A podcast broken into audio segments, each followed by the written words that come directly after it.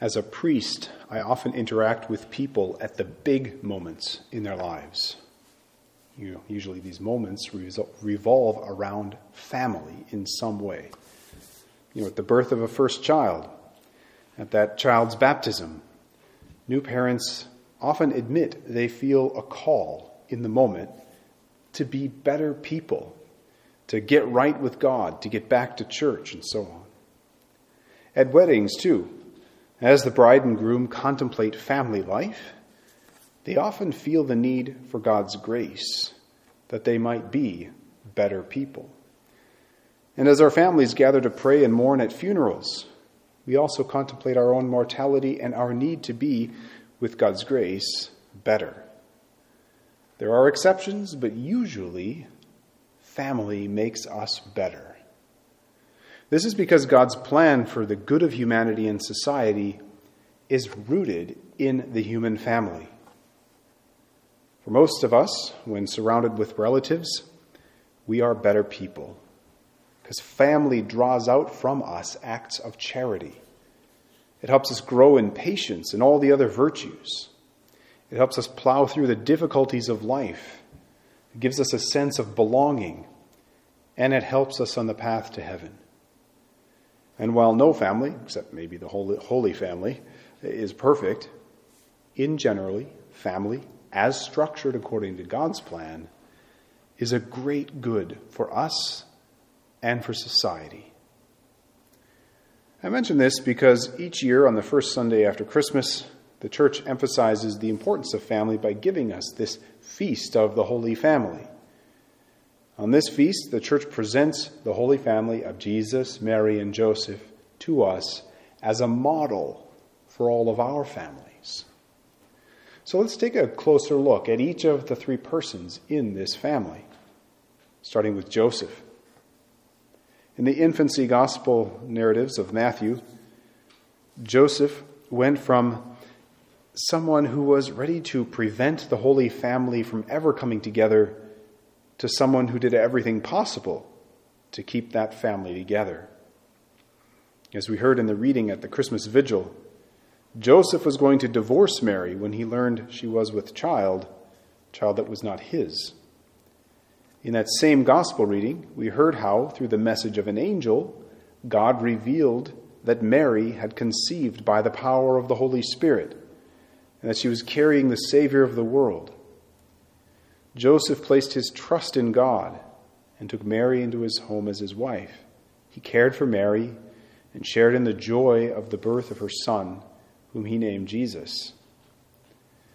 When Herod tried to kill the baby Jesus, Joseph took the Holy Family, fled to Egypt, and keeping this family together, he returned with them from Egypt to Nazareth after the death of King Herod. My point is, Joseph did all in his power to provide for and to protect the Holy Family from all the dangers that threatened them. The same is also true for the Blessed Virgin Mary.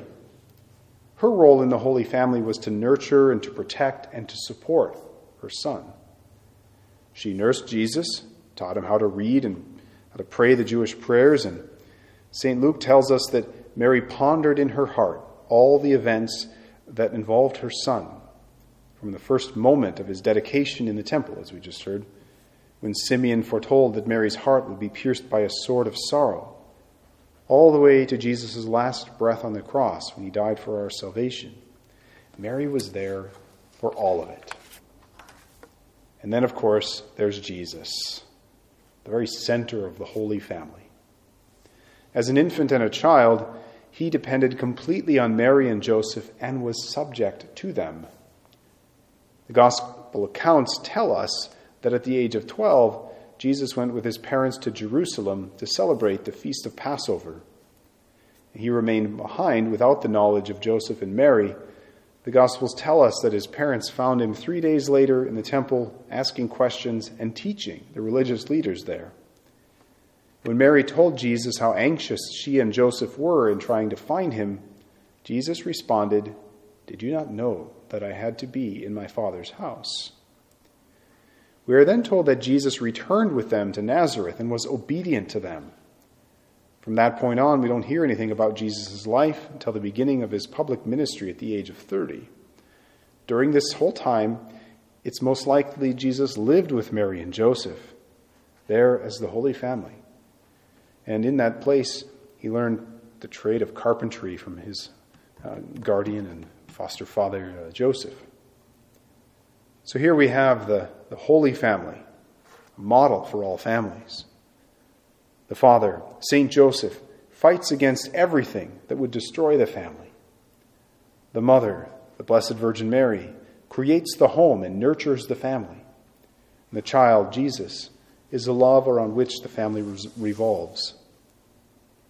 Like St. Joseph, fathers, along with their wives, must protect their families from the evil forces that seek to destroy them although King Herod isn't uh, sending troops to kill our newborns here in Stanley.